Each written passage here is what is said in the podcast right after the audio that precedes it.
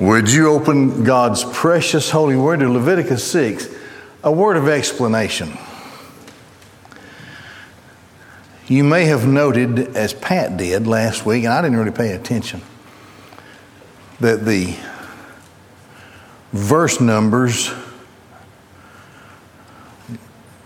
would have gotten off from what your verse numbers are. I go by the Hebrew Bible. On occasion, the chapter divisions or the way the verses are numbered will be different from your, your English translation Bible. And when that happens, it's still the st- same stuff. You'll keep seeing it. But my verse numbers will be different. And it will start out different uh, tonight because in this uh, Leviticus 6, I think I'm starting at a different verse number than what yours will be. Uh, we'll find out here. The offerings, we're going to see some of the same stuff we've already seen. There are five offerings that Yahweh has required of Israel. The worshiper is given the instructions in the first part. We've seen that. The worshiper is instructed what the offering is for, how to bring the offering, what to bring. Now is the section where we see practically the same kind of instructions, but instead of instructions for the worshiper, these are instructions for the priests. The priests have to be instructed on how they are to receive the offering from the worshiper and how to present it to Yahweh. The element of priesthood is important because Yahweh has declared there must be a mediator between himself and the worshiper. It's going to be acknowledged, and we'll see it here, I think, as we begin this, that the priests are just men. So their sins have to be dealt with as well. And they have particular instructions on how Yahweh expects them to make offering and to have atonement made for their sins in the instructions. The book of Hebrews, of course, teaches us that our high priest is perfect. When he makes a sacrifice, he makes the sacrifice of himself, but not for himself, but for others, his own. So the, the principle of mediatorial priesthood is established. This whole thing is taking us to Christ. Christ becomes a man. There's no way that we could be in the same realm with the Godhead. He's too high, he's too far, he's too much. He's God. But he accommodates himself to flesh so that he, through Christ, his Christ, can be with us. So that God in Christ can be with us, can reveal himself and much of what we, all of what we see here in, in these, in the books of the law, come to rest in the person, the work, the ministry of Christ. So when we see that God has established the principle of mediation, of a, of a mediator, a priest, we know that this is this is working in the lives of worshipers who are seeing that in dealing with sin, they have one who is there to mediate between God and man. It would be the responsibility of the priesthood to instruct the worshiper on why this is so, why they wear the clothes they wear, why they do what they do. Uh, and the greater instruction, of course, through the Old Testament is, is to lead them to the reality of the Christ of God. We have to keep all of this in mind. And the five offerings that we see are all culminated in the great offering that Christ makes talk about that more when we get to the absolute end of this section here. But for now, let's consider the. This is fairly straightforward. We just look at it and maybe comment on a thing or two here. But the principle in our mind is that God has established some things, and there among them are these.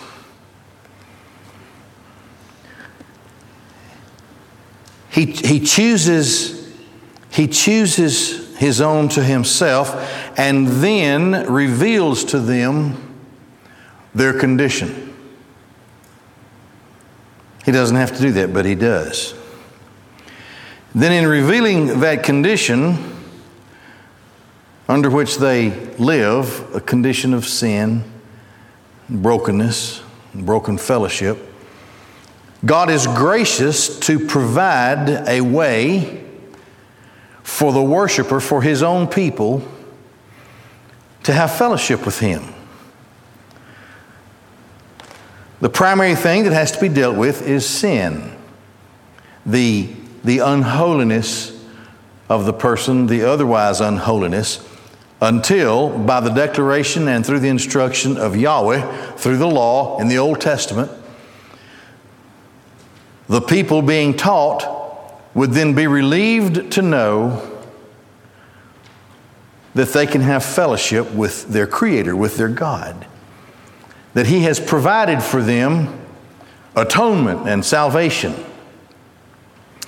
It involves, of course, a sacrifice and acknowledgement of the fallen condition, an acknowledgement of the fact that something has to die for the seriousness of sin in a worshiper's life, and the worshiper has to engage that in this early form of, of uh, worship. He has to have a mediator, someone to stand between God and himself to perform a work that the worshiper could not perform further reveals God's willingness then to have a close personal relationship with His own people, with the worshipers, and to reconcile them to Himself, and to have fellowship with His people, and to provide them the opportunity, the free will, voluntary opportunity to commit themselves completely to their God. All of these things are seen, among other things, but these are some of the major things.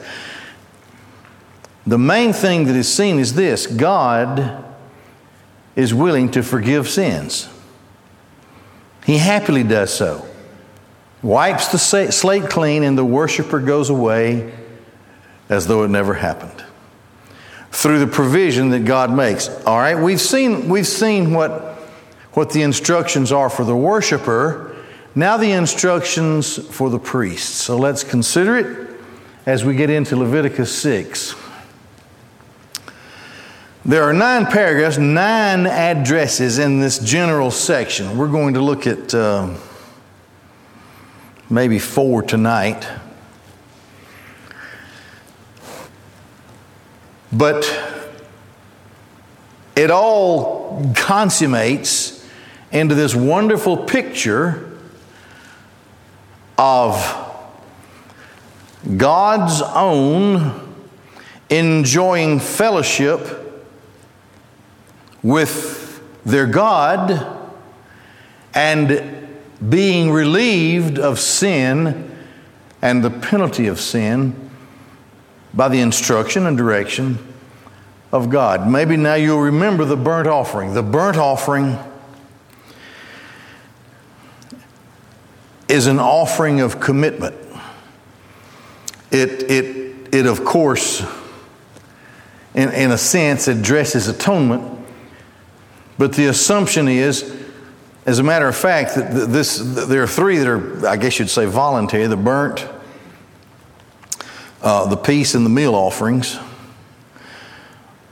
But the sin offering and the trespass offering are required.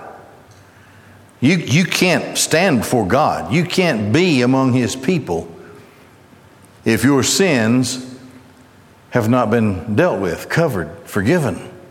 Something has to die. You have to identify with it. Laying on of hands uh, in the instructions that the worshipers are given in the previous section we've looked at. They have to identify with something in the sense that they're unclean and they've brought an unblemished sacrifice. And laying on of hands is symbolic that they are transferring, they are, they are identifying in the sense that they're transferring guilt and sin through confession onto this otherwise unblemished sacrifice, which is then killed, slaughtered, completely done away with, destroyed. In the case of the burnt offering, a, a kind of a voluntary offering, the worshiper comes offering expressing his desire for fellowship, and through that desire, expressing his unfeigned commitment to God through the burnt offering so that nothing is withheld from God. We've talked about this. Except for the skin, everything is just just in a burnt offering it's just sliced open and all the entrails are exposed and nothing is hidden from God in this sacrifice. And then it's burned up. And it's a sweet smelling savor to Yahweh because the worshiper has come of his own volition, expressing his great desire for fellowship and his utter willingness to be absolutely, totally committed and dedicated as a child of God, as, as one of God's own. So he offers the burnt offering. Now, okay, Let's see what it says here. Yahweh spoke to Moses. Now, this is my verse 1. It's like verse, what, 8 to you or something? Something like that. Uh, and Yahweh spoke to Moses, saying, Command Aaron and his sons, saying, This is the law of the burnt offering. That is the burnt offering which burns on the altar all night until morning, and the fire of the altar shall burn with it. This thing is going to be totally consumed. No one else can have a part of it. They can't, this is one of them. They can't eat from it or anything. This whole thing is consumed because the whole thing is to Yahweh. And the fire of the altar shall burn with it. And the priest shall don his linen tunic, and he shall don his linen trousers on his flesh. Way back pre COVID, we went through Exodus. And, and we covered all of that, the, the meaning of the linen and so forth, and I know that you've committed that to memory, or you made profuse notes in the margin of your Bible, so you can just make a brief reference back over to that. And he shall lift out the ashes into which the fire has consumed the burnt offering upon the altar and put them next to the altar. Can't stay there, has to move this out. the next person who makes his commitment, it can't be allowed that he puts what he does on top of ashes that were already there. It's just not allowed. And this is the job of the priest. He shall then take off his garments and put on other garments, and he shall take out the ashes to a clean place outside the camp. and the fire on the altar shall burn on it, it shall not go out. The priest shall kindle wood upon it every morning, and upon it he shall arrange the burnt offering and cause the fats of the peace offerings to go up in smoke upon it. This would happen morning and, and evening. A continuous fire shall burn upon the altar, it shall not go out. A perpetual fire.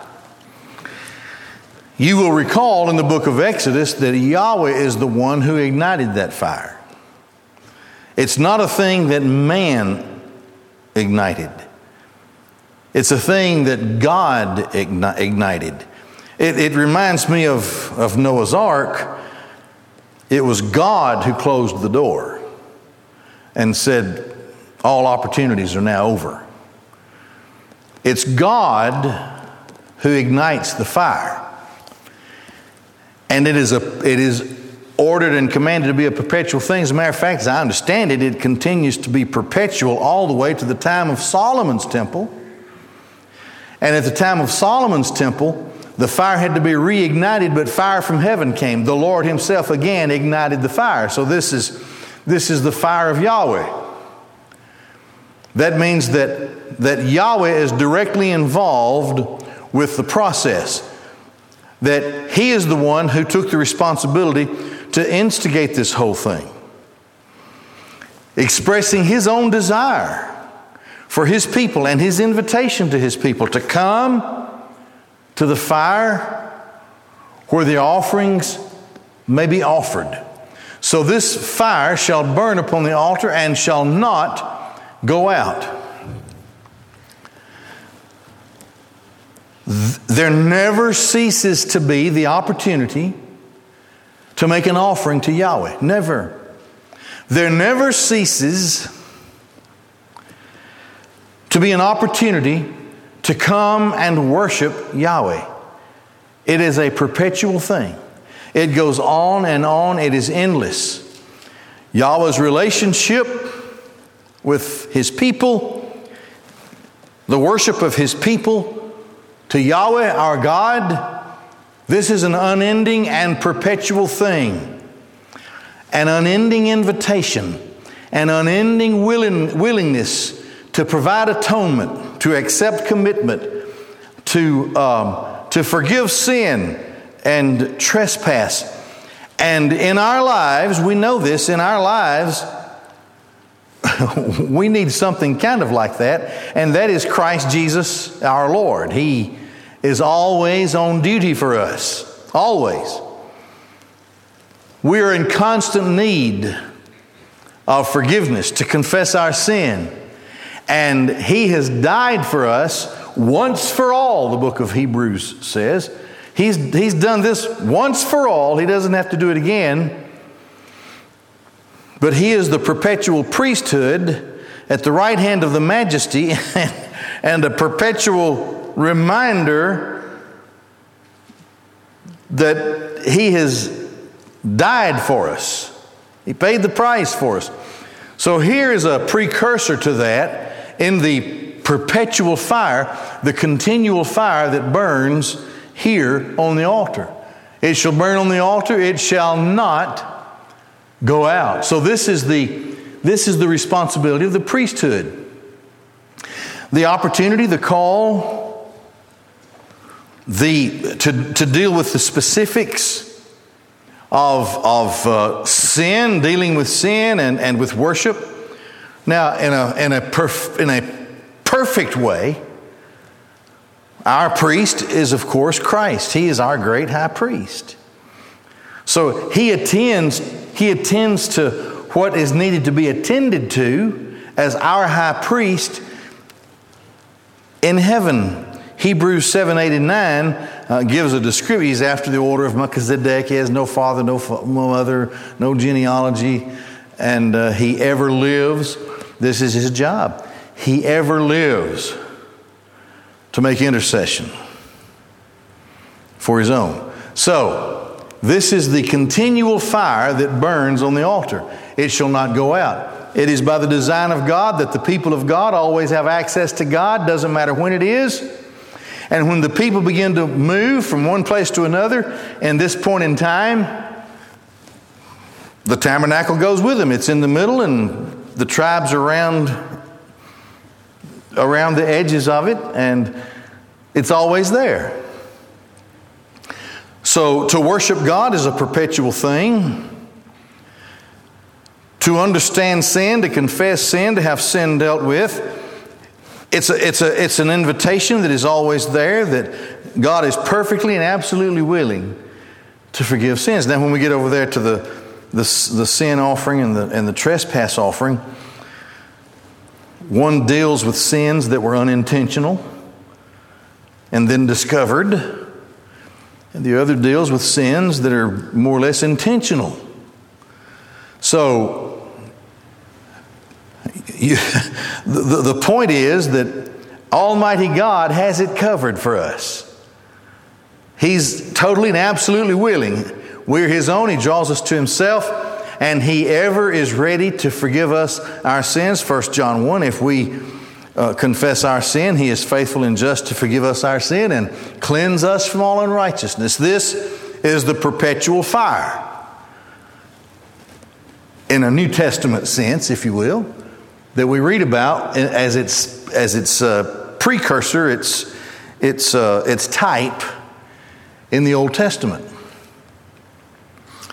Now there's the grain offering. This is a voluntary, offering, a votive offering, if you will. It's, um, it's an offering that is an offering of thanksgiving. It would include a thanksgiving. It would include another way, the wave offering, and those things. And this is, this is an offering of gratitude. The burnt offering is I am totally committed to Yahweh. Nothing in my life is hidden from Him. And as far as it lies within my power and in my understanding, I am Yahweh's child, and nothing is hidden from him. That's the burnt offering. Yahweh provides for his people, and that Yahweh would accept us as worshipers, as his own people. He doesn't have to. He could have just left us out there with everybody else. But by his grace, for whatever reason, it's known only to God, really. He's brought us to Himself, declared that we're His own, so we should be so moved to offer a sacrifice of gratitude. The wave offering, for example, those things, it's, it's, a, it's a show that God, that everything that we have, that in our fields, whatever these things God has given, God has provided, to us and for us. So this is all God. So this is the grain offering that is offered by worshipers. And he shall lift out of it in his fist from the fine flour of the meal offering and from its oil and all of its frankincense that is on the meal offering, he shall cause its reminder to go up in smoke on the altar as a pleasing fragrance to Yahweh. And Aaron and his sons shall eat whatever is left over from it. And some of these sacrifices, we've already seen this, but now we see it from the priest's point of view. In some of these sacrifices, the priesthood is cared for. They don't have privileges like the others of the other tribes have. When it comes to the land, for example, they don't have a parcel of land that belongs to them. But as priests, they do have designated benefits, and among them is that on in certain at certain in certain sacrifices, they can take part of it, eat it as a meal. So whatever's left over, eaten as unleavened bread in a holy place. They shall eat it in the courtyard of the tent of meeting or in the tabernacle. Now, that's a place where only the priests could go to do something here that only the priests could do. So, this is to Yahweh, according to his word, this is a holy thing. And it's in a holy place. So, this is a very special thing, a special provision by Yahweh for, for the Levitical priesthood. It shall not be baked leavened. As their portion, I have given it to them from my fire offerings. It is a holy of holies, like the sin offering and like the guilt offering. Okay. It is a holy, it is a designated thing God has declared as holy, and probably generally it's agreed that this is, this is a reference to the fact that it is applicable only to the priesthood.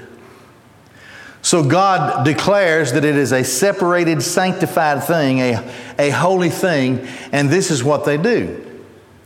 Any male among Aaron's sons may eat it. This is an eternal statute for your generations from the fire offerings of Yahweh. Anything that touches them shall become holy. It's in a holy place, it's where the priests can only go. So, you know, you're, you're, you're in a heap of trouble, you're in all kind of trouble if as a non-levite you were to run through there and bust into the holy of the holy place into the courtyard where only the priests could go and say, Let me have some of that. That, that won't happen. So it's obvious, it's obvious that the priests acknowledge in this meal that it comes from Yahweh and that this is a thing distinct for them.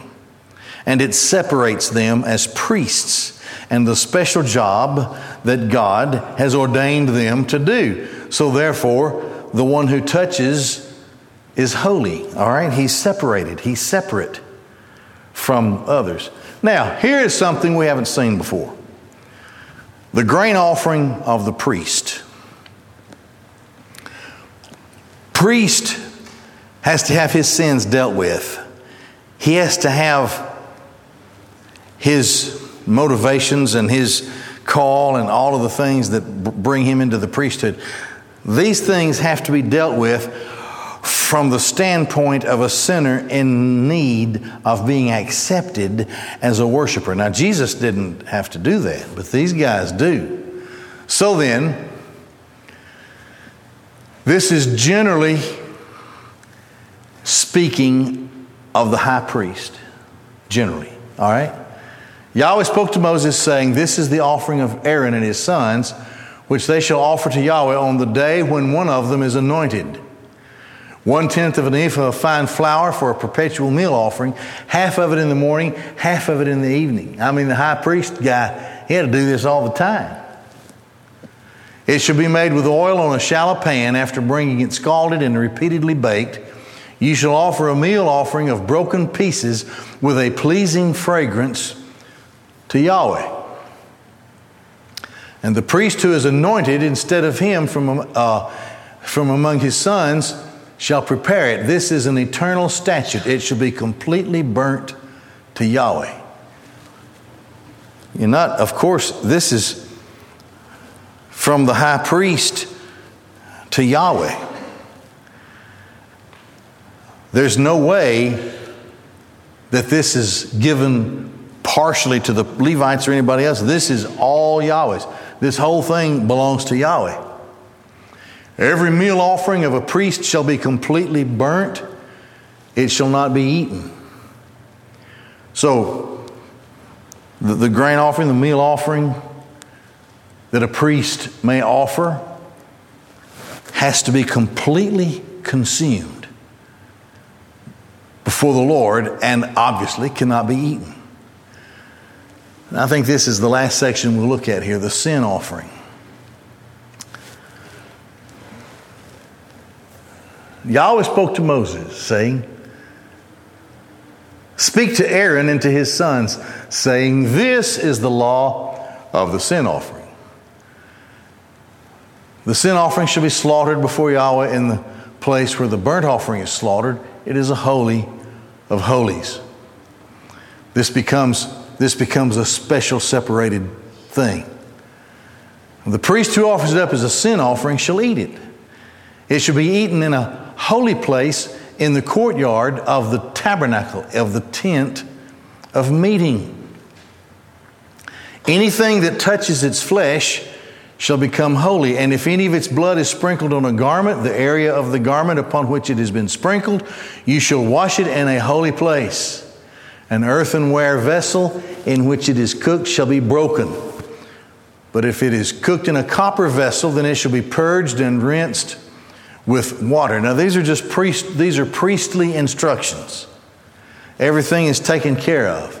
Every male among the priests may eat of it. It is a holy of holies. But any sin offering, some of whose blood was brought into the tent of meeting to make atonement in the holy or in the holy place at the holy thing, shall not be eaten, it shall be burned with fire.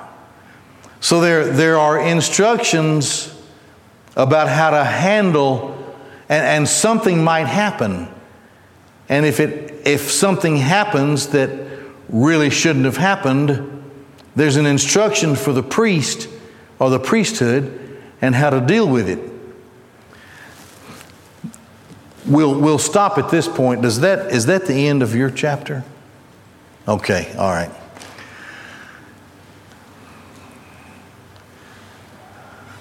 The